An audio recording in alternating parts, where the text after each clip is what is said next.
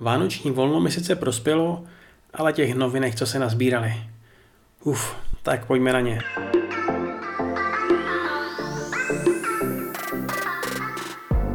Heslem nového roku bude zdá se očkování a pro Japonsko je důležité i s ohledem na blížící se olympijské hry. Vakcína od společnosti Pfizer ale v zemi zatím není schválená a očkování by tak mohlo začít nejdříve v únoru. Už v prosinci mimochodem vláda schválila návrh, že vakcína bude pro občany zdarma. Důvěra v očkování v Japonsku ale není podle průzkumu zrovna vysoká.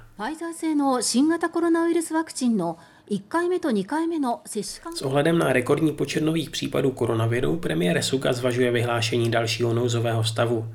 A to pro oblast Tokia a tři přilehlé prefektury. Více v podcastu na Patreonu. Tým architektů ze studia Noise navrhl městský kosmodrom Spaceport City. Má vzniknout na umělém ostrově v Tokijském zálivu a jednou odtud možná budeme lítat na výlety do vesmíru. T-minus 60 seconds and counting. Mistr animovaných filmů Hayao Miyazaki oslavil 80. narozeniny. Režisér k té příležitosti pozdravil všechny fanoušky a připojil i vlastnodušní ilustraci k novému roku. Odkaz na ní najdete v popisku. Manga One Piece vychází už 24 let a zrovna nedávno oslavila úctyhodnou tisící kapitolu.